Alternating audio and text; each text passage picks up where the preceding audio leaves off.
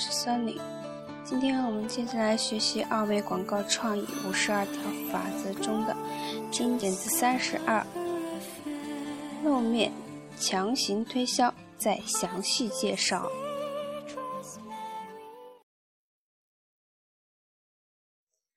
你能说出你昨夜观看的五个广告片和你今天上网时读到的报纸头版通讯栏大标题，以及印在你最近翻阅过的杂志封底上的广告吗？很有可能你不能准确地说一个上来。你知道这是为什么吗？消费者平均每人每天接触大约三千五百则广告或商业信息。我们不知道这一数据是怎样统计出来的，但对于企业来说，这是一个小数目。你也可以想当然地认为这一数据是编造的。但是问题是，任何人都无法回忆起一天中自己见闻的重大新闻。哈，你一定是觉得那些广告没有在我们脑海中留下闪光点。难怪公司总是开会讨论哪些广告奏效，哪些广告不起作用。没错，我们不能浪费宝贵的时间做无谓的宣传，仅轻描淡写的告诉消费者我们的推销产品或提供的服务是远远不够的。我们要用重复的手段使我们的广告深入人心。当然，并不是所有这样的手段都奏效。不同于奸商，我们不建议你不断的叫卖“美容香皂”，“美容香皂”在热卖中，不要错过“美容香皂”了。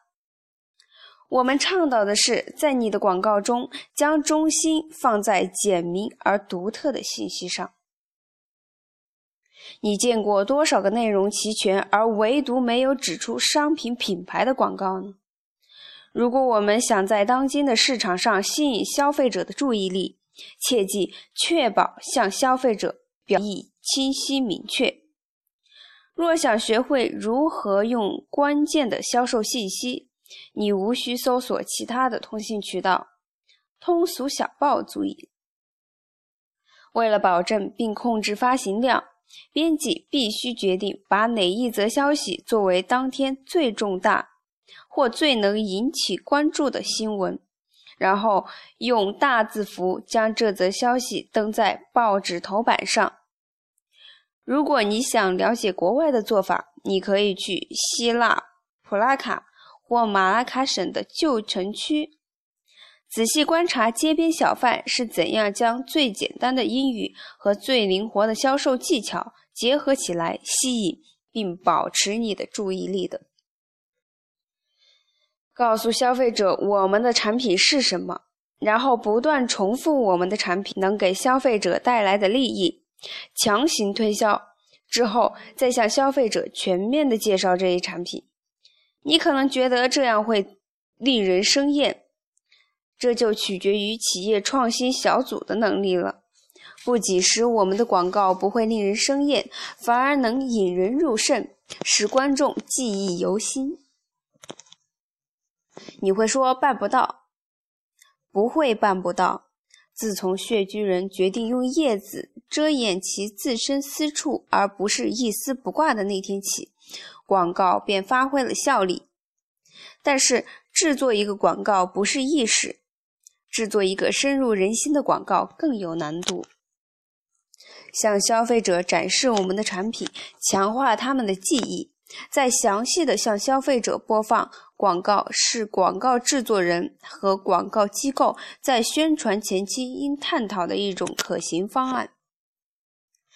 在广告得到广告订购客户的认可之前，应将这一基本原则纳入广告制作中。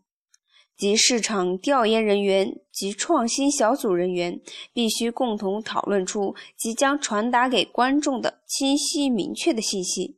广告订购客户也必须同意在整个广告中传达这一信息。广告商在战略指示中提供使消费者相信的理由，是很诱人的一个想法。但是使消费者相信的理由仍让位于关键的销售信息。如果广告宣传并没有传达清晰明确的信息，那么就不应得到认可。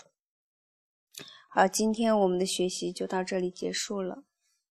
下一节金点子，金点子三十三，让消费者知道你的品牌。期待大家的收听与关注。